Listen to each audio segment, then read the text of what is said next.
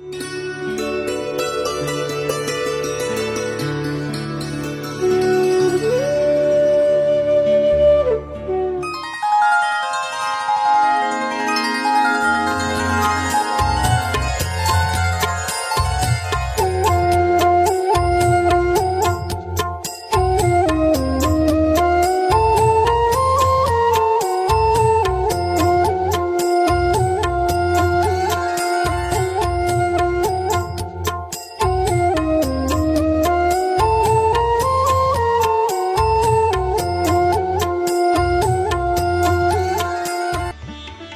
पवित्र श्रीमद् भागवत गीता, पवित्र चारों वेद, पवित्र कुरान शरीफ, पवित्र बाइबल, पवित्र गुरु ग्रंथ साहिब, पवित्र कबीर साहिब की वाणी में छुपे हुए गूढ़ रहस्य, अर्थात तत्व को जानने के लिए कृपया अवश्य सुनिए जगत गुरु तत्वदर्शी संत रामपाल जी महाराज के मंगल प्रवचन। बोलो सतगुरुदेव की जय। बंदी छोड़ कबीर परमेश्वर जी की जय। बंदी छोड़ गरीबदास जी महाराज की जय। स्वामी रामदेवानंद जी गुरु महाराज जी की जय।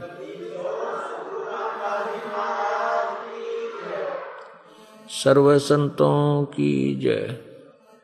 सर्व भक्तों की जय। धर्मी पुरुषों की जय। श्री काशी धाम की जय। श्री छुडानी धाम की जय। श्री क्रोथा धाम की जय। श्री बरवाला धाम की जय। सत सहे। ग्रीव नमो नमो सतपुरुष को नमस्कार, गुरु की नहीं। सुर नर मुनि जन साधुआ संतों सर्वसदी नहीं सतगुरु साहेब संत सब। डंडो तुम प्रणाम, आगे पीछे मध्य हुए तिन जा कुर्बान। नराकार निर्विषम, काल जाल भय वंजनम निर्लेपम निज निर्गुणम, अकलनो बेशोन्दनम सोहम सुरति समापतम, सकल समाना निरतलय। उज्जवल हिरंबर हरदमम बेपरवा अथा है वार पार नहीं मध्यतम ग्रीव जो सुमर सिद्ध होई गणनायक गलताना। करो अनुग्रह सोई, पारस पद परवाना, आदि गणेश मनाऊं। गणनायक देवन देवा, चरण कमलो लाऊं, आदंत करूँ सेवा। परम शक्ति संगीतम रिदाता सोई। अवगत गुण अतीतम, सत्य पुरुष निर्मोही, जगदम्बा जगदीशम। मंगल रूप मुरारी, तन मन अर्पो शेषम, भक्ति मुक्ति भंडारी। सुर नर मुनि जन ब्रह्मा विष्णु महेशा। शेष शेष मुख गावे हैं पूजे आदि गणेशा, इंद्र कुबेर सरीखा। वरुण धर्म राय ध्यावे समर्थ जीवन जी का मन इच्छा फल पावे। तैतीस कोटि अधारा ध्यावे से अठासी। उतरे भव जल पारा कट है यम की फांसी, तैतीस कोटि अधारा। जावे से अठासी ही उतरे भवजल पारा कट है यम की फांसी। सत साही कर जोरू विनती करूँ दरूं चरण पर शीश। गुरु जी राम देवानंद जी महाराज ने दियो नाम बख्शीश। कोटि कोटि सिजदा करूँ, कोटि कोटि प्रणाम। चरण कमल में राखियो मैं, बंदी जाम गुलाम। कुत्ता तेरे दरबार का मोतिया मेरा नाम। गले प्रेम की जेवड़ी जाखे चोवा जाऊँ मैं। तो तो करो तो बावड़ू, दूर दूर करो तो जाऊँ। जो राखो तो ही रहूँ, जो देव सो खाऊं।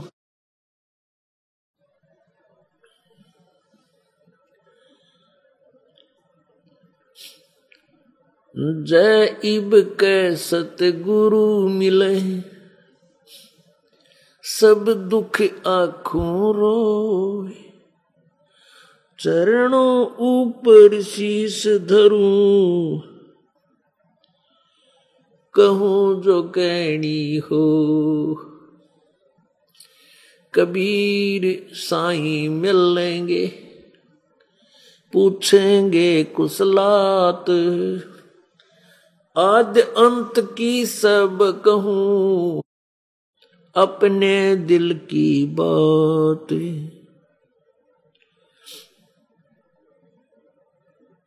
गुरु जी तुम ना भूलियो, चाहे लाख लोग मिल जाए। हमसे तुमको बहुत हैं तुमसे हमको नाही तो मेरे विसारे क्या बने? मैं किसकी शरण में जाऊँ? शिव ब्रंच मुनि नारदा, इनके हृदय न सम। अब गुण किए तो बहुत किए। करत न मनी हार, बावे बंदा बख्श दियो। बावे गर्दन उतारे। अवगुण मेरे बाप जी बक्सो ग्रीव नवाज़। जो मैं पूत कपूत हूँ, बहुर पिता कुलाद मैं अपराधी जन्म का नक्सक भरे विकार। तुम दाता दुख वंजना मेरी करो संभारे पूर्ण ब्रह्म कृपा निदान, सुन के सो करतार। गरीब दास मुझ दीन की, रखियो बहुत संभोर बंदे तू कर बंदगी जय चावे दीदार अवसर मानुष जन्म का भाई मिले न बारंबार राम नाम रटते रहो जब तक घट में प्राण कबहू तो दीन दयाल के बनक पड़ेगी कान कबीर दुख में सुमरण सब करे, सुख में करे ना कोए। जय सुख में सुमरण करे तो दुख कबू ना होए। कबीर सुख में सुमरण किया नहीं फिर दुख में करते याद। कह कबीरता दास की, फिर कौन सुने फरियाद।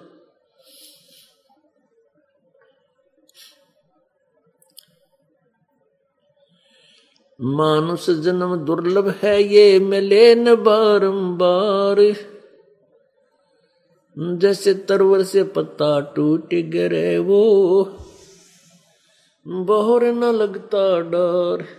परम पिता परमात्मा सर्व सृष्टि रचनहार, कुल मालिक, कबीर परमेश्वर, कबीर देव, ये वो परमात्मा है जिसने सर्व सृष्टि की रचना की है। ये वो परमेश्वर है जो दुखी प्राणी को सुखी कर सकता है, प्रारब्ध के अंदर लिखे हुए पाप कर्मों को, आने वाले जीवन में भयंकर दुखों को, वो परमेश्वर नाश कर सकता है, समाप्त कर सकता है। ये वो परमात्मा है, कबीर देव, कबीर प्रभु, कबीर परमेश्वर, जो पाप विनाशक है। और मासा घटे न तिल बधे, विधना लिखे जो लेख, और सच्चा सतगुरु मेट कर, ऊपर मारे मेख।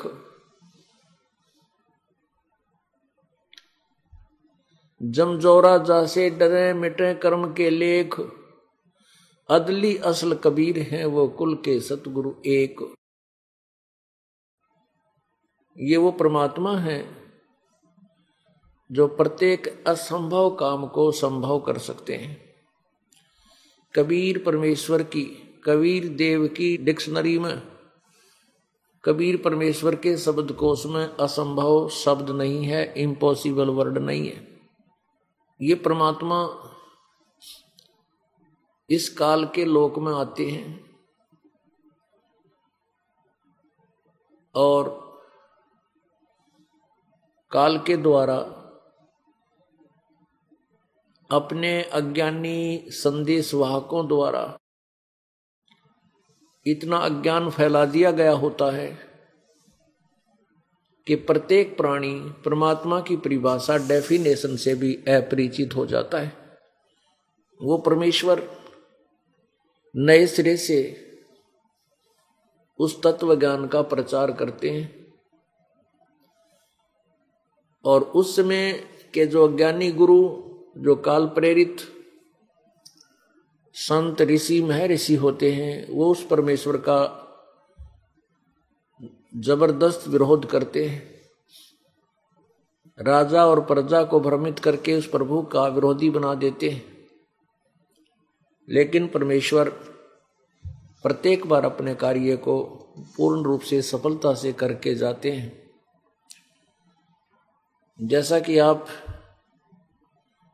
सुनते हो कि परमेश्वर कबीर जी चारों युगों में आते हैं, सतयुग में आते हैं। उसमें उनका एक नाम सत्सुकृत प्रचलित रहता है।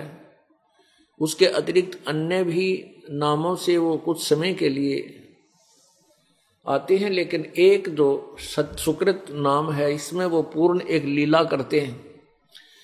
नवजात शिशु के रूप में प्रकट होते हैं। उनके कोई माता पिता नहीं होते। फिर लीला करते हुए बड़े होते हैं। और छोटी ही आयु में वो इस तत्व ज्ञान का प्रचार प्रारंभ कर प्रारंभ कर देते हैं। और उस समय के जितने भी ज्ञानी वो विद्वान कहलाते हैं, ज्ञानी कहलाते हैं, वो टोटल अज्ञान से परिपूर्ण होते हैं। परमात्मा के सत्य का विरोध करके जनता को भ्रमित रखते हैं। कुछ एक प्राणी ही परमात्मा को पहचान पाते हैं, उनका वो उद्धार सतयुग में कर देते हैं। इसी प्रकार परमात्मा, त्रेता युग में परमात्मा जब आते हैं, उनका नाम मुनिंदर होता है, ऋषि मुनिंदर। उसमें भी यही स्थिति होती है कि परमात्मा समझाते हैं, कहते हैं कि प्रभु, पूर्ण परमात्मा कोई और है, तुम जिस भगवान की भक्ति करते हो, ये पूर्ण परमात्मा नहीं है, ये ब्रह्म है। ब्रह्म इक्कीस ब्रह्मांड का प्रभु है। इसकी भक्ति से तुम्हें मोक्ष प्राप्त नहीं हो सकता। परंतु उस अज्ञान से परिपूर्ण वो ऋषि, महर्षि परमात्मा का विरोध करते हैं, जनता को सत्य से अपरिचित रखते हैं। फिर परमात्मा द्वापर युग में आते हैं, उसमें उनका नाम करुणा में रहता है। इसी प्रकार एक बालक रूप में प्रकट होते हैं धीरे धीरे बड़े होते हैं, पूरा जीवन एक मनुष्य का, एक पूरा मनुष्य का जैसा जीवन वो जी करके एक लीला करके प्रत्येक युग में जाते हैं। इसी प्रकार परमात्मा कलयुग में आते हैं और कलयुग में उनका नाम कबीर होता है। ये कबीर नाम कलयुग के अंड तक चलेगा। यह इनकी समर्थता का प्रमाण होगा। अन्य रूपों में भी वो आते रहते हैं, वैसे भी प्रकट हो जाते हैं, लेकिन कबीर रूप में जो आए थे इस कलयुग में, सन तेरह सौ सन पंद्रह सौ अठारह तक 120 वर्ष तक परमेश्वर इस धरातल पर रहे। और पाँच वर्ष की आयु से ही इस तत्व ज्ञान का प्रचार करने लगे। जिनके सामने वो प्राकांड विद्वान महर्षि कहलाते थे, वो भी निरुतर हो जाते थे, लेकिन मानते कति नहीं थे, क्योंकि वो काल प्रेरित होते हैं। उस परमेश्वर ने प्रत्येक युग में आकर के अपने तत्व ज्ञान का ढंडोरा बजाया, ढोल पीटा परमात्मा कहते हैं, चारों युग में संत पुकारे, कोक कहा हम हे लरे हीरे माणक मोती बरसें जग चुगता ढेल रे। परमात्मा कहते हैं कि चारों युगों में हम आए, और मेरे संतों ने भी मेरे ज्ञान का डंडोरा पीटा। ऊँची आवाज़ लगा लगा कर जनता को पुकार पुकार के बताया कि तुम तो साधना करते हो गलत है, ये सच साधना जो हम बता रहे हैं, ये लेकिन ये भोली जनता हीरे और मोतियों को छोड़कर कंकर पत्थर वो डले उठाए फिर रहे हैं। आन उपासना रूपी ये ढेल डले उठा रखे कंकर इकट्ठी कर रखी हैं, हीरे और मोती की जानकर परमात्मा कहते हैं कि चारों युग में संत पुकारे और कोक कहा, हम हेल रे। ऊँची आवाज़ लगाकर हेला देकर हमने कहा कि हीरे माणक ये मोती वर्षे ये तत्व ज्ञान रूपी। इस यथार्थ भक्ति से जो बनने वाली कमाई है, वो हीरे मोती जानो। और आन उपासना जो अन्य पूजाएँ हम करते हैं, वो डले ढो रहे हैं, वो डले कंकर पत्थर हमने अपने सिर पे रखे हैं।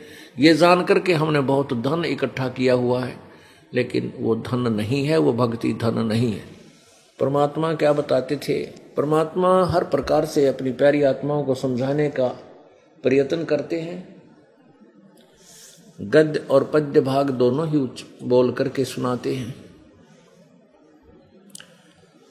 क्या कहते थे प्रभु? मत दे दी है बालम बैरे नु, मत दे दी है बालम बैरे नु, मत दे दी है बालम बरेनु मत दे दी है बालम बरेनु मत दे दी है बालम बरेनु मत दे दी है बालम बरेनु मैं तो दे दी है बालम बैरे नो मैं तो दे दी है बालम बैरे नो मैं तो दे दी है बालम। संसारी दी गल्ला चिन्ह, ना बुझे शब्द जो गहरे नु। संसारी दी गल्ला चिन्ह नहीं बूझे शब्द जो गहरे नो। ये मुर्दों से ती प्रीत लगावे, न जाने सतगुरु मेरे नो मत दे दी है बाल्यम, बैरे नो मत दे दी है बालम बैरे नो मत दे दी है बालम बैरे नो मत दे दी है बालम बैरे नो श्वेत छतर सिर, मुकुट बिराज, देखत ना उस चेहरे नु। श्वेत छतर सिर, मुकुट बिराज, देखत ना उस चेहरे नु। ऊँची थड़िया खेती बोवे, ये भूल रहे निज डरे नु। ऊँची थड़िया खेती बो ये भूल रहे, निज डरे नु मत दे दी है बालम। बैरे नु मत दे दी है बालम, बरे नु मत दे दी है। बैरे नु मत दे दिए बालम, बरे नु। ये संसार समझदा नहीं ਕਹਿੰਦਾ ਸ਼ਾਮ ਦੁਪਹਿਰੇ ਨੂੰ ਇਹ ਸੰਸਾਰ ਸਮਝਦਾ ਨਹੀਂ ਕਹਿੰਦਾ ਸ਼ਾਮ ਦੁਪਹਿਰੇ ਨੂੰ ਗਰੀਬ ਦਾਸੀਏ ਵਕਤ ਜਾਤ ਹੈ ਰੋਵੋਗੇ ਇਸ ਪੈਰੇ ਨੂੰ ਗਰੀਬ ਦਾਸੀਏ ਵਕਤ ਜਾਤ ਹੈ ਰੋਵੋਗੇ ਇਸ ਪੈਰੇ ਨੂੰ ਮਤ ਦੇ ਦੀ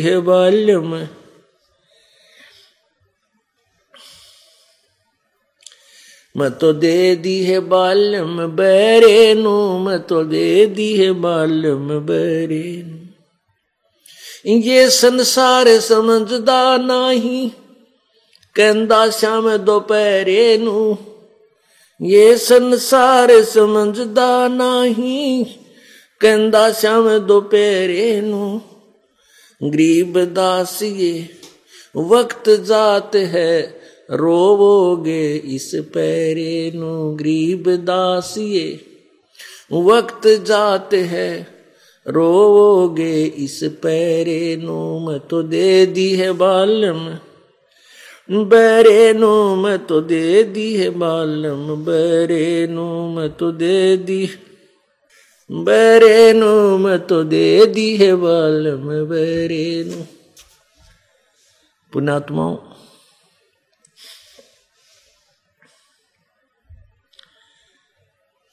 परमात्मा न जाने कितनी प्रकार से सोई हुई आत्मा को जगाना चाहते, न जाने कितने एग्ज़ाम्पल कोड करते, न जाने कितने प्रकार की वाणी हमारे को सुनाते हैं। वैसे तो दस बीस वाणी बहुत है, दस बीस शब्द बहुत है समझने के लिए, लेकिन हम काल के कुएँ में गिर चुके हैं। जैसे कुएँ में बाल्टी गिर जाती है। कुएँ में जब रस्से के बाँध कर पानी निकालने के लिए एक पात्र प्रयोग करते हैं, उसको डोल भी कहते हैं। उसको बाल्टी, एक बाल्टी होती है। तो वो बाल्टी कई बार रस्सा टूट जाने से और वो बाल्टी कुएँ में गिर जाती है। उसको निकालने के लिए क्या करते हैं? उसके लिए एक कुंडे से होते हैं। उन्हें कांटा बोले उसके कुंडे से होते हैं हुक। बीस इक्कीस हुक इकट्ठे ही उल्टे सुलटे उसका ऐसे ग्रुप सा बना करके झुंड सा वो बना होता है और उसके ऊपर एक रस्सा बांधा होता है। लोहे के हुक होते हैं। वो 21, 25, 22 ऐसे 17, 18 होते हैं। उनको ऐसे कुएँ में रस्सी से डाल दिया जाता है। और वो बाल्टी ना जाने कौन से हुक्म उलझ के और बाहर आ जावे। वैसे तो एक हुक भी डाला जा सकता, लेकिन नहीं। उस एक से तो इधर उधर हो जाए, वो 21 22 कई ज़्यादा वो हुक डाल दिए जाते हैं लोहे के बढ़ा करके तो ना जाने वो कौन से मुड़ जा। तो ऐसे ही परमात्मा ने ना जाने कितने प्रकार की वाणी और भिन्न भिन्न प्रकार के उदाहरण हमें बता करके भिन्न भिन्न प्रकार की ये वाणी भिन्न भिन्न प्रकार के ये एग्ज़ाम्पल उदाहरण, हमें निकालने के लिए ये हज़ारों की संख्या में ये वाणी रूपी कुंडे, वाणी रूपी हुक इस काल के कुएँ में डाल रखे और ना जाने किस पुण्यात्मा के कौन सी वाणी खटक जा और उद्धार हो जाए उसका? वो परमात्मा के चरणों में लग जाए इसलिए क्या बताते हैं कि आत्मा रो रही है अब और परमात्मा से पुकार करती है कि प्रभु मेरे को तो इस मन रूपी, इस बैरे के साथ आपने बाँध दिया ब्याधि इसके साथ मेरा विवाह कर दिया। ये मन बहरा है। बहरा मीन ये अच्छे काम की तरफ़ तो चलता नहीं, रुचि नहीं करता। और उसको अवॉइड कर देता है काना पे घटाड़ देता है। और कोई ऊट पटांग काम हो, उसको बड़े ध्यान पूर्वक सुनता है। उस पर तुरंत लग जाता है और ना जाने कितनी मेहनत कर डालता है। अब जैसे हम देखा करते गाँव में। अब भी ऐसा ही है। अब कोई ये कहता कि चलो सत्संग में चालोगे वहाँ सत्संग हो रहा है तो कोई ध्यान नहीं देता। और कोई यूँ कहे, आपस में वैसे कोई स्वाभाविक बातें कर रहा हो कि आज बरवाड़ा में कंपटीशन होगा। तो आसपास से गुजरने वाला भी न्यू कान लगा के सुनेगा, अरे, क्या क्या कह रहे हो भाई? वो कहाँ होगा? कंपटीशन कंपटीशन, ये एक नई बीमारी चाली है, थोड़े से जनते हैं उसमें तीन, चार पार्टियाँ गाने बजाने वाले होते हैं। उसको कंपटीशन बोलते हैं, फिर उनको इनाम देते हैं, भाई, इसने बहुत बढ़िया रागनी गाई, इसने बहुत अच्छे गाना, इसका अच्छा सुर है। तो उसमें नरे उठ पटांग सारी रात मुँह बाएँ बैठे रहा, हो हो हो पीटे लेना, एक न देने दर वैसे पड़े ना रेत के माँ। वहाँ जाने के लिए तो मन तुरंत तैयार हो जा, सौ काम छोड़ दे। और जरा से संकेत से, बड़ा ध्यान से सुनता है और उस आरूढ़ होकर पहुँच जाता है। चाहे घर वाले मना करें तो भी उस कंपटीशन रागने सुन या सिनेमा देखने के लिए पहुँच जाता है। और इसको कहे कि चलो सत्संग में आत्म कल्याण करा लो। इनको फिर देखेंगे। कोई टाइम है यू। हम तो बालक हैं, बड़े बूढ़े होकर के भगवान की भक्ति करा करें। ऐसी शिक्षा और देन लग जाए, स्वीकार, हमारा ज्ञान, हमारी प्रार्थना स्वीकार ना करके हमें शिक्षा देने लग जाते हैं। ऐसे ही परमात्मा हमें समझा रहे हैं कि ये मन बह रहा है। और ये इस आत्मा का कंट्रोलर बना दिया। ये मन जो है, ये काल है, ज्योति निरंजन है। इसने काल भगवान ने अपना एक एलिमेंट छोड़ रखा है आत्मा के साथ, प्रत्येक आत्मा के साथ। और ये भ्रमित रखता है इसको। अच्छे काम पर लगन नहीं देना, बुराई कितने मिल जा वहीं जा करना अब देखो शराब। तम्बाकू, बीड़ी हुक्के में डाल के प्रयोग करना, मांस खाना। बताइए, किसने बताया? और कैसे तम्बाकू बनाया, फिर तम्बाकू बीजा फिर पता नहीं उसमें कितना साजबाज मिला के, फिर तम्बाकू कूट, छेद के, छत्तीस पंगे करके, फिर हुक्का बनाया, हुआ तोब। इसमें दिमाग खराब रखा, और फिर पीओ गुड़ गुड़ अंदर जो कार्बन डाइऑक्साइड ठोक के इस पवित्र स्थान, भगवान के स्थान में। यो ढूंढ लिया और बना लिया कि कितना तरीका, फिर उसमें पानी डालना मार बेगन तार दे। फिर यह शराब बना ली। वो तेरा गजब यो। ये कैसे, किस प्रकार के केड़ंगा इकट्ठा कर लिया? और परमात्मा के नाम पर कह दे, इसके तीन तौड़ी पर हैं। ये बुराई को तो स्वीकार, शीघ्र कर लेता है। जब तक ये परमात्मा के चरणों में प्राणी नहीं आता, तब तक इसने बहुत ओट पटांग बातें अच्छी लगती हैं। किसी की चुगली करने लग जा। चाहे सारी रात बैठा रहा बतलाएँ जागा। और कोई ऐसे ही जैसे सिनेमा ले आते थे, पहले ये वीसीआर चाले थे। अरे इतनी बड़ी बड़ी कैसेट होया करती, वो बड़ी बड़ी। और वो तीन घंटे की एक होती थी, और वीसीआर किराए पे लाते थे। उस वीसीआर में फिर तीन तीन फ़िल्म लाते थे, तीन तीन घंटे की। अकाज सारी ये लूट लेंगे। शाम ने आठ बजे शुरू कर देते, सारा परिवार बैठ जाता। और तीन तीन घंटे तीनों देखेंगे। भाई, पीछे ला रखे। सारी रात मुँह बाएँ बकवाद देखें जा और सत्संग में आ जा, या तो आवा नहीं रहा गया तो आधे घंटे में, नौकरन लग जाएगा। आधे घंटे में ठाए तो भी ना उठे। अरे तेरा गजब। तो ये मन है ना, ये भगवान अच्छे काम को स्वीकार करना नहीं चाहता। उसके लिए ये आत्मा तड़फ रही है, कह रही है।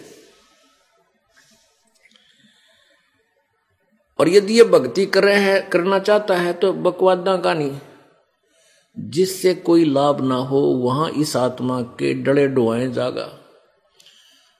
जैसे आप देखते हो, जगन्नाथ के दर्शनार्थ ना अमरनाथ की यात्रा पे और कि तक केदारनाथ की यात्रा पर इतने ऊँचे पहाड़ों पर कर, बर्फ़ में कर, पता नहीं कितने नीचे देखो तो हज़ार फुट गहरी खाई और एक मेरे ख्याल में दस इंच का रास्ता उसके साथ साथ नो नो नो। और नीचे पैर थड़स जाते ढूंढा नहीं पावे, पर वहाँ भी पहुँच जाता है। नो गए, वहाँ पहुँच जा। और उसको कह दे बरवाड़ा चालो। भगवान की भक्ति करो बिछे बिछाए मैट में ले बड़े बनाई रोटी भगवान के दरबार में। हर भोजन पाओ और भगवान के गुण गाओ। जो ना, वहाँ के दरिया है, वहाँ चलेंगे वैष्णो माता के, वहाँ चला जाएगा। तो इस काल ने, इस मन ने, इस आत्मा को भ्रमित करके अपने जाल में फंसाए रखना है। परमेश्वर आते हैं तब इस आत्मा का उद्धार करते हैं और तत्व ज्ञान प्रचार करके इसको जगाते हैं।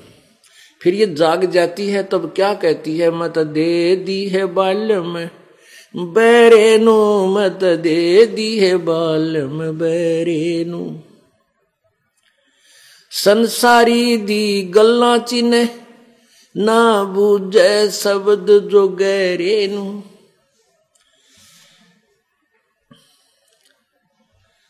ये दास इतने बड़े बड़े सत्संग करके दो दो, ढाई ढाई घंटे एक टाइम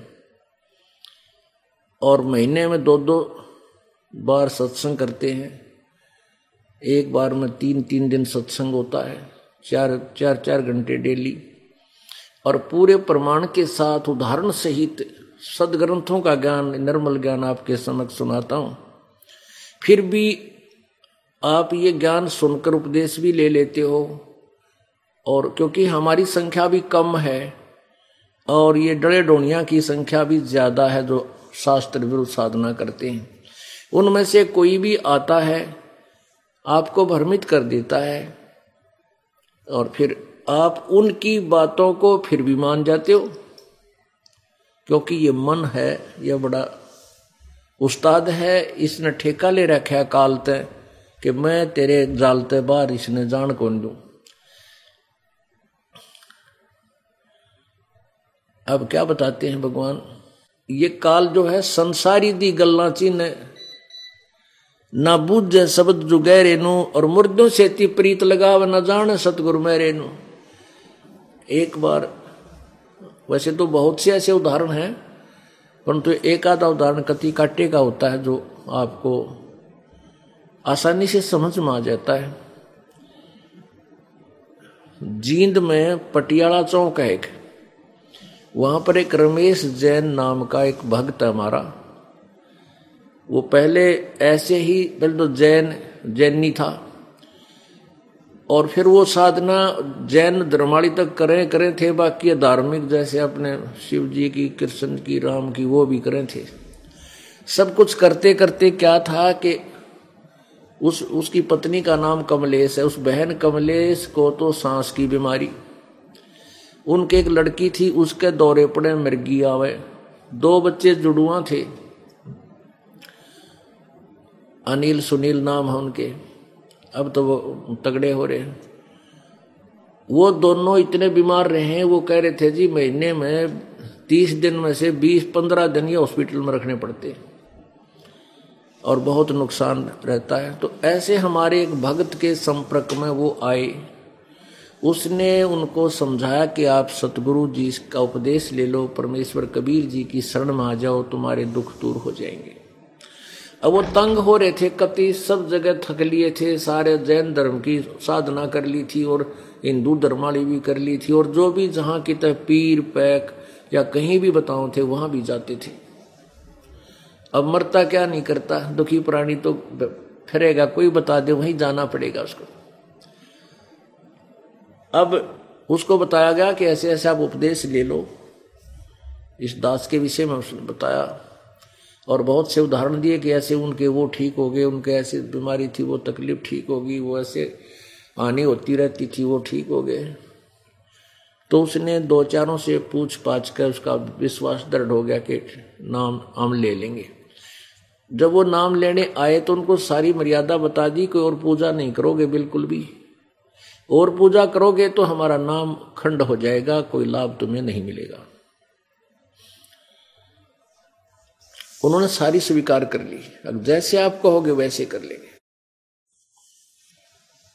बच्चों ने भी उपदेश ले लिया, उस बहन ने भी उपदेश ले लिया, भगत जी ने भी उपदेश ले लिया। कमलेश उस बहन का जो श्वास की बीमारी थी, वह ठीक होगी। लड़की के दौरे पड़ने बंद हो गए। वो लड़के उसके बाद बीमार हुए नहीं। ऐसे तीन महीने उनके बीत गए। और फिर क्या हो गया कि ये गुग्गा पीर की पूजा आएगी, नौमी। वह गुग्गा पीर की एक नौमी होती है बादवे में। उस गुग्गा पीर की पूजा आ गई और उस बहन ने को तो समझा दिया गया था और उसको भी आनंद आ गया था कि हमारे तो सुख हो गया। तो उसने वो सब पूजाएँ छोड़ दी थी। एक उसकी सहेली आ गई पड़ोस में तो। वो कहने लगी, ये कमलेश, आज पीर पे नहीं चल दी। ना वो गुग्गा नहीं पूजा तने। गुग्गा जी की पूजा नहीं की। नो बोली, बेबे, मन ने छोड़ दी। हमने तो पूजा छोड़ दी, हम केवल वही पूजा करेंगे जो गुरु जी ने बता रखी है।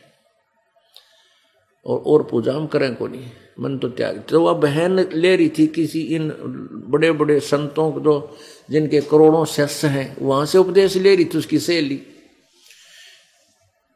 तो वो कहने लगी, बहन, मन, मैंने भी उपदेश ले रखा और तेरे तो दस साल पहले का ले रही हूँ मैं। बताई उस फलाने संत का नाम ले रखा है। और बहन, मैंने भी थोड़े दिन पूजा छोड़ दी थी, मेरी तो बिरान माटी हो गई थी। मैं तो फिर ये सारी पूजा करने लगी, जी सा आ गया। और फिर बताया कि एक हमारे रिश्तेदार ने ऐसे पूजा छोड़ दी थी, उसका एक का लड़का था, वो मर गया बेबे। हैं, ये तो वो कमलेश डरा दी उसने। उसने पाँच थोड़े सी देर तो पैर अपने दृढ़ रखे, मन थोड़ा सा दृढ़ रखा, लेकिन इस तरह की बातें सुनकर वह भी घबराएगी। तो उस बहन ने क्या किया? वह गुग्गा की पूजा कर दी। उसकी कि मैं जो लटोटर सा कर दिया। कर दिया तो उस अगले, उसी रात ने उसका तो सांस नहीं जुड़े। सांस वो दमा हो गया। लड़की का मिर्गी शुरू होगी। दोनों बालक बीमार हो गए वो हॉस्पिटल में। अगले दिन शाम ने वो रमेश भगत अपनी दुकान से जब उसके घर में आया तो उसकी दुर्गति देखी। वो फिर हमारे उस भगत के पास गया जिसने हमारे से उसका मेल कराया था, नाम दिलाया था। और रमेश कहने लगा, भाई मारा तो फिर वो एक काम हो गया। वह कमलेश बीमार होगी लड़की के दौरे पड़ने लगे और दोनों बच्चे बीमार हो गए, हॉस्पिटल में लेकर गया हुई हॉस्पिटल में दाखिल करा दिए। तो वो भगत कहने लगा, भाई, ऐसी बात नहीं हो सकती। कोई गड़बड़ करी है घर में? कोई गलती की है तुमने? वो नो कहना भाई, कति गलती नहीं करे, कि हमने सही पूजा कर। रहे वो भक्त बोला, मैं नहीं मान सकता इस बात नो कहते कहते वो घर न आ गए। घर घर, उस रमेश के घर आ गए तो उसने पूछा कमलेश, तने कोई पूजा पाजा तो और नहीं कर दी ना भाई, मैं क्यों करूँ? थी। वह डर दी ना बता जई बता दी तो यू गड़ेगा रमेश। उसका पति। तो वैसे ही देखता देखता, वैसे ही कर रहा था। मैं पीछे न चला गया। बरंडा था पिछली साइड में मकान का। वहाँ दर रखी उसने तमाकू की पिंडी सी और जोत सी ला जोत ला रखी वह बुजरी पहले दिन की, वो रखी, उठाना भूल गई उसने। वो पता लगना था ना तो और बिरार मट्टी हो, उनकी वह बतावा नहीं हो, दूना दुख हो जाता। है तो वो कहने लगा, यू के कर रखा तुमने पीछे लटोटर सा तो रमेश बोला, ये तो गुग्गा की पूजा करा करते हम इस तरह उससे पूछा कितने यू के करया ये क्या कर दिया? नो बोली, मैंने गुग्गा गुग्गा की पूजा कर दी, गुग्गा पीर की। वो भगत बोला, गुग्गा फेरा बड़ा, थारा मुश्किल तो निकाला था। यो गुग्गा फेर बुला लिया तने गार्डन जोगी। ये गुग्गा तो ये काम करेगा थरे। सारे बिरान मट्टी होगी, बीमार होगी। और कितना मना किया था? तीन महीने, चार महीने तो ठीक रही, थारे सारा सुख हो गया। फिर भी तेरा दृढ़ विश्वास नहीं हुआ। ने बोली, भाई, क्या करूँ? एक पड़ोसन आ गई, उसने मैं डरा दी। ने बोली, एक का पूजा ना करा करती, नाम ले रही थी उसने। उसका एक हो रहा था, वो मर गया। भाई मन तो डर लग गया जहाँ पूज दिया। ये पहला गड्ढा करती तो पूजा करती है सारी बयान मट्टी हो रही थी। जिया समझ में क्यों ना आई तरह तो उसके बाद और रमेश ने नमकाई करडी करी तंत्र नाश कर दिया, बता के बात थी यार। वह बोली पाछे नहीं करूँ मैं, कति नहीं करूँ। अब क्या समाधान हो कि गुरुदेव के पास चलो अक्षमा याचना करो तुम्हारा नाम खंड हो गया। पुण्यात्मा वो अपना बिजली का कनेक्शन ले लिया। और कनेक्शन ले लिया और कनेक्शन जब तक ठीक है तो आपका पंखा भी चलेगा ट्यूब भी जगेगी एंड पंप भी चलेगा, और चक्की भी चलेगी, दूध भी बिलोएगी, सारे काम करेगी। और कनेक्शन गया कट तो पंखे हवा में चल पड़िए थोड़े बहुत नहीं, कुछ नहीं चलेगा।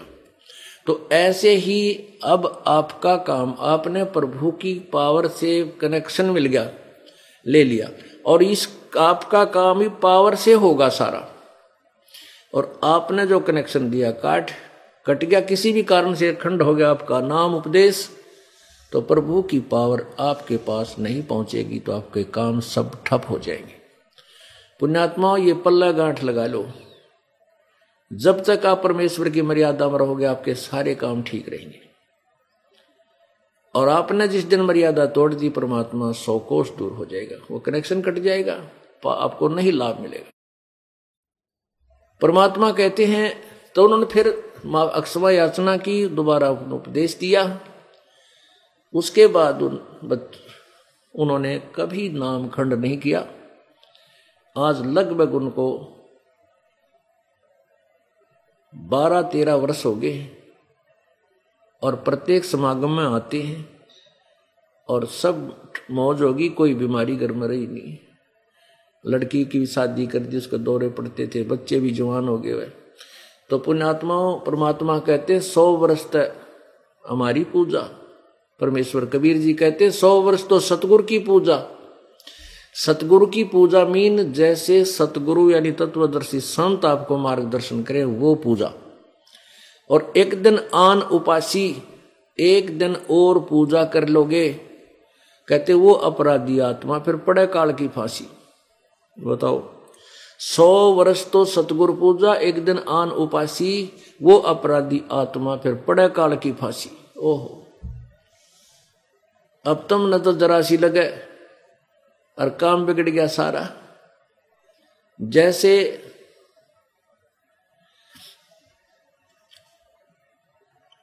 जैसे श्री रामचंद्र जी वनवास में थे और वहाँ सीता जी थी, लक्ष्मण जी थे और वहाँ एक बगीची बो रखी थी फूल, फलों की। तो उसमें एक रावण का मामा मारिच एक हिरण बनकर उस बाड़ी को तोड़ने लग गया बगीची को और सो, सोने का हिरण बन गया स्वर्ण। बहुत सुंदर था। सीता जी ने कहा कि ये हिरण मेरे लिए लाओ मुर्दा या ज़िंदा। उन हट कर ली। ये आपने कथा सुन भी रखी है। श्री राम जी जब वहाँ से चलने लगे, सीता की जिद देख कर हठ देख करके, राम लक्ष्मण को कहकर चले गए, भैया, तू मत आना मेरे पीछे से। अकेली सीता जी को नहीं छोड़ना है। और आए भी किसी कोई मजबूरी भी बन जावे तो इसके चारों तरफ़ मंत्रित रेखा खींच कर आना। तो कहने का भाव यह है कि श्री रामचंद्र जी चले गए, वहाँ जाकर के उस मायावी हिरण ने, मारीच ने, आकाशवाणी की, हा राम, हाय लक्ष्मण मर गया, हाय लक्ष्मण मर गया। तो सीता जी ने, लक्ष्मण को कहा, तेरा भाई मर गया, तू जा। अब लक्ष्मण नहीं चाहे था कि मैं जाऊँ। कोई आपत्ति ना आ जाए, लेकिन सीता ने कटु शब्द कहे कि तू चाहता है कि तेरा भाई मर जा और तू मुझे पत्नी बनाना चाहता है। इस तरह की कटु शब्द सुनने से उसने कहा, माता, मैं जाऊँ हूँ, बड़े भाई की बहन, पत्नी है। लेकिन एक काम करना, मैं ये चारों तरफ़, ये रेखा खींच के जाता हूँ इस कुटी गए इससे बाहर मत जाना। ऐसा कहकर वो चला गया। पीछे से रावण ने षड्यंत्र रचा एक साधु रूप बनाया और आकर के कुटिया से दूर खड़ा होकर कहा, माई, आटा देना। अब सीता जी ने कहा कि बाबा जी, अंदर आके ले जाओ ऋषि जी। लो, आटा ले जाओ। अब जो ही रावण आगे को चला, वो कुटिया से बाहर निकली। कुटिया से थोड़ी दूरी पर वो रेखा थी। रावण निकट आने लगा तो एकदम उस लक्ष्मण द्वारा लगाई गई रेखा से अग्नि की लपट निकली रावण को खत्म करने के लिए। रावण दस, एकदम दस कदम पीछे गा बैक गेरते और कहा, माई, बाहर आकर के आटा डाल जा। तूने आटा देना है तो नहीं तो साधु रुष्ट हो जाएगा और ये कर देगा और वो हो जाएगा। अब सीता जी ने सोचा, बाबा जी तो है, संत है, और क्या क्या फ़र्क पड़े है? इस रेखा का उल्लंघन करके अभी डाल के आटा में फट वापस आ जाऊँगी। अब उसने यही अपनी सोचते और उस मर्यादा का उल्लंघन कर दिया सीता ने। जो ही वो लक्ष्मण उस रेखा को पार करके गई, दो कदम आगे गई थी, तभी रावण ने भाग करके उसको उठा लिया और उठा करके अपनी कैद में डाल दी। अब क्या जुल्म हुआ? सीता ने तो ये सोचा था, क्या फ़र्क पड़ा है? रेखा को पार कर देती, कर लेती हूँ और शीघ्र ही वापस आ जाऊँगी। वो बौड़ी बूझ थे इतना कुछ कह के गए थे कि तू इससे बाहर मत निकलना। वो मूर्ख थे क्या? लेकिन हम अपने, अपनी सूझ, मनमाना आचरण करके हम दुखी हो रहे हैं। सीता ने मनमाना आचरण किया। रेखा का उल्लंघन, मर्यादा का उल्लंघन कर दिया। और क्या बना? आप दुखी हुई? श्री राम दुखी हुआ, लक्ष्मण भटका और करोड़ों आदमी मर गए जब सीता वापस आई। तो पुण्यात्माओं, परमात्मा की जो मर्यादा है इसको तुम तोड़ दोगे या लक्ष्मण की ऐसी रेखा समझ लेना। काल तुरंत आपको चक ले जाएगा, फिर नहीं बात सूत माओगी तो जब तक हंसा हमरी आना और काल लगे ना तेरा बण। कहते जब तक ये आत्मा मेरी मर्यादा में रहेगी, तब तक काल तेरा कोई भी अटैक किसी प्रकार का भी झटका इन पुण्यात्माओं को नहीं लग सकता। तो हम परमात्मा की बात को तत्व ज्ञान को महत्व कम देते हैं और संसारी लोगों की बातों को तुरंत ग्रहण कर लेते हैं, उन्हीं को, उसको आचरण कर लेते हैं। उसके बारे में बता रहे हैं कि संसारी दी गलना चिन्ह, नहीं बूझे शब्द जो गहरे नु ये मुर्दों से ती प्रीत लगाव न जाने सतगुरु मेरे नु मैं तो दे दिए बाल्यम बैरे नु संसारी लोगों की बातों को तो तुरंत मान जा और हम ये गहरी बातें जो बहुत गूढ़ रहस्य आपको बता रहे हैं यथार्थ ज्ञान बता रहे हैं इनको सुनने को तैयार नहीं इनके ऊपर आचरण नहीं करते और मुर्दों से ती प्रीत लगाव न जाने सतगुरु मेरे नु, मुर्दों से ती। जैसे प्रत्येक गाँव में और प्रत्येक नगर में, शहर में, कित पीर की मंडी मड़ी पाओगी और कहीं पर कोई बाबा जी की, कि हमारे यहाँ बाबा की पूजा करती, जोड़ डाले बाबा की, हैं, फलाने बाबा की। और परमात्मा कहते हैं, उन मुर्दे जो मर चुके हैं उन मत प्रीत लगावे और ना जाने सतगुरु मैं रेणु जिंदे सतगुरु को छोड़कर। उन मरे हुए बाबा जी और उन गुरु पीर माने गुरु, वो नकली पीर गुरु हुआ करते थे वह भूत बन गए। और वो भूत बन के जहाँ उनके अंतिम संस्कार किया था, उस उस अपने शव के उस ऊपर बनी हुई यादगार के वहीं चक्कर काटते रहते हैं। तो परमात्मा कहते हैं कि जैसे कोई वैद था और उस वैद की होगी मृत्यु, वह जब जीवित था, नवज देखता था, दवाई बनाकर गोट के बढ़िया पुड़िया दे देता था, अगले बच्चा, बेटा बेटी, इसको ऐसे ऐसे खाना, ये इसके जो है पथ्य रखना, ये परहेज रखना, वो बच्चा, वो रोगी स्वस्थ हो जाता था उस जीवित वैद्य के द्वारा दी गई औषधि से। अब वो वैद्य मर जावे, उस वैद्य की मृत्यु हो जा। उसके बाद उस वैद्य के जहाँ अंतिम संस्कार करे, वहाँ यादगार बना दे कोई। और फिर वहाँ मत्था टेक कर नो कहे, वैद्य जी मुझे स्वस्थ कर दो, हे वैद्य जी मुझे स्वस्थ कर दो। क्या ये बात न्याय संगत है? नहीं। अब वहाँ वो वैद्य नहीं है जो नब्ज देख करके दवाई देता था, रोग को पहचान लेता था। वैसा ही वैद्य और जीवित ढूंढना होगा और उस वैद्य के पास जाकर के आपने वो दवाई औषधि लेनी होगी।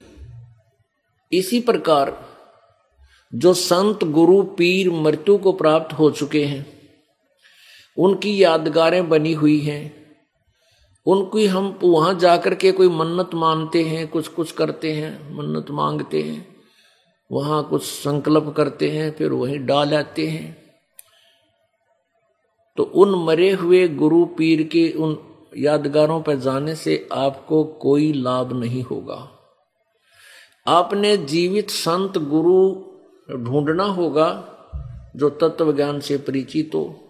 पूरा ज्ञान हो, समाधान हो, उसको नाम देने का आदेश हो, उन, उस संत से आपको पूर्ण लाभ मिलेगा।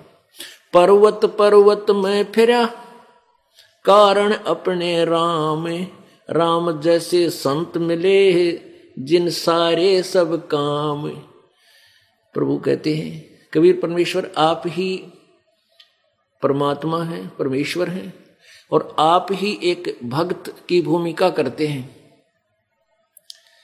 हमें समझाने के लिए कहते हैं, पर्वत पर्वत में फिरा,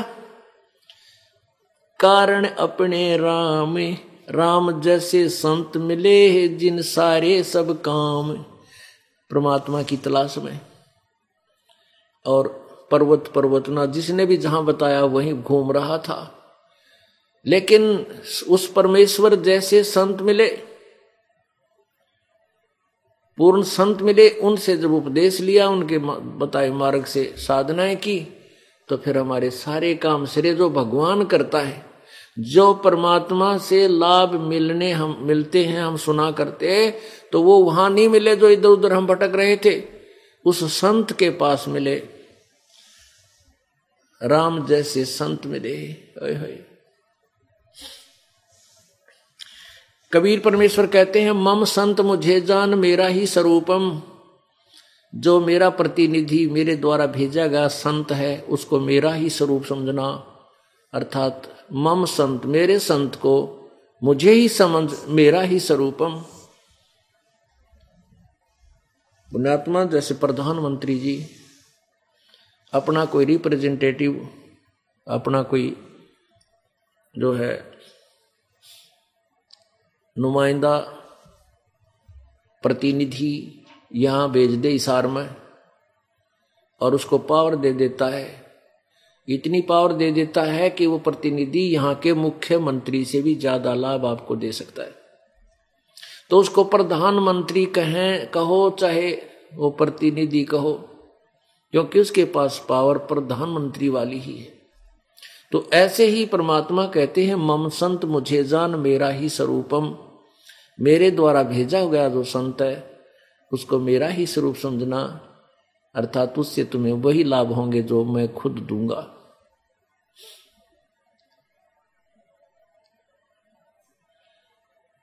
अब क्या बता रहे हैं?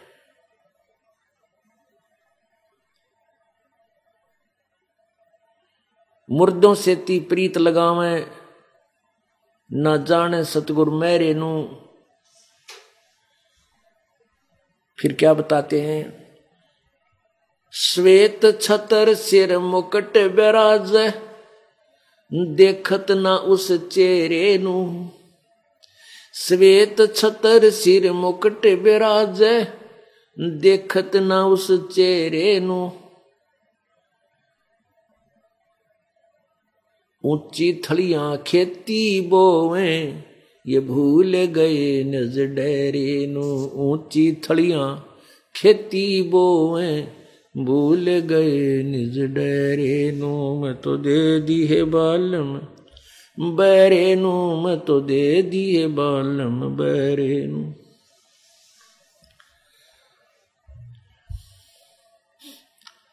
पुण्यात्माओं अज्ञानता के आधार से हमने परमात्मा की परिभाषा क्या सुन रखी थी? कि परमात्मा निराकार है। उसका केवल प्रकाश ही देखा जा सकता है।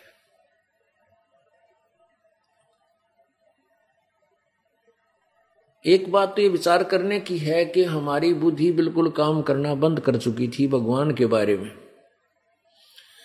हम विचार भी नहीं कर सकते थे इतने, इतना भी कि कहते हैं प्रभु का प्रकाश देखा जा सकता है, प्रभु निराकार है। अब जैसे कोई कहे कि सूर्य निराकार है, सूर्य का प्रकाश देखा जा सकता है। ये बात कोई जचने वाली नहीं है कि हमने सूर्य का प्रकाश देखा, सूर्य कैसा है कि वो तो निराकार है। हमने ट्यूब लाइट देखा, ट्यूब कैसा है, ट्यूब निराकार है। ये थोड़ी किसी आँखों वाले की नहीं हो सकती, अंधे की, अंधे से सुनी हुई हो सकती है। ऐसे ही हमने अभी तक जितने भी ऋषि, महर्षि, गुरु, संत, जिनसे सुना, उन्होंने यही बताया, परमात्मा निराकार है, परमात्मा निराकार है। वो दिखाई थोड़े देता है वो तो अनुभव की बात होती है। और फिर कहते हैं, परमात्मा का केवल प्रकाश देखा जा सकता है। शरीर के अंदर समाधि दशा में प्रकाश देखा जा सकता है। भले आदमी अब परमात्मा बिना प्रकाश किसका देखा? परमात्मा परमेश्वर स शरीर है मनुष्य सदृश उसका शरीर है। जब तक हम तत्व ज्ञान से अपरिचित रहेंगे, हम भक्ति नहीं कर सकते, हम पूर्ण लाभ प्राप्त नहीं कर सकते। जब तक हमारा पूरा सब कंसेप्ट क्लियर नहीं होंगे, तब तक हम भक्ति मार्ग पर अधिक समय तक नहीं चल सकती। जिस समय आपको परिपूर्ण ज्ञान हो जाएगा, फिर आप, आपका मोक्ष निश्चित है, क्योंकि आप डगमग नहीं हो सकते, आप पथ भ्रष्ट नहीं हो सकते। रस्ते से भ्रष्ट होकर के, रस्ते दम दिशा भ्रष्ट होकर के, दूसरी दिशा में चल करके, कुमार्ग पर चल कर, हम अपने निज घर नहीं जा पाए। अब हमें दृढ़ विश्वास हो जाएगा कि जिस मार्ग पर हम चल रहे हैं, ये अपने निज घर का है। हम कभी डगमग नहीं होंगे थे। सौ जने, सौ आदमी बैक आए हमें।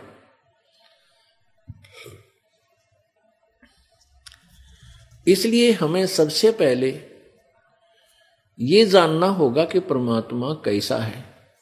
वो साकार है या निराकार है? परमात्मा साकार है, मनुष्य जैसा है, और वो सह शरीर है। अंतर इतना है कि प्रभु का शरीर तेजो में है, प्रकाश है, प्रकाश युक्त है, प्रकाश में है। जैसे अब सूर्य है, यो प्रकाश युक्त है, तेजो में है। इसी प्रकार परमेश्वर का शरीर तेजो में है, इसलिए वेदों में उसे अग्नि शब्द से संबोधित किया है। अग्नि का अर्थ होता है प्रकाश युक्त प्रकाश में परमेश्वर। अग्नि तनुरसी। हे परमेश, हे प्रकाश में परमेश्वर, आपका शरीर है। विष्णवे तवा सोमस्य तनुरसी। उस उस परमेश्वर का। सबके परिपो धारण पोषण करने के लिए भी उसका एक शरीर है।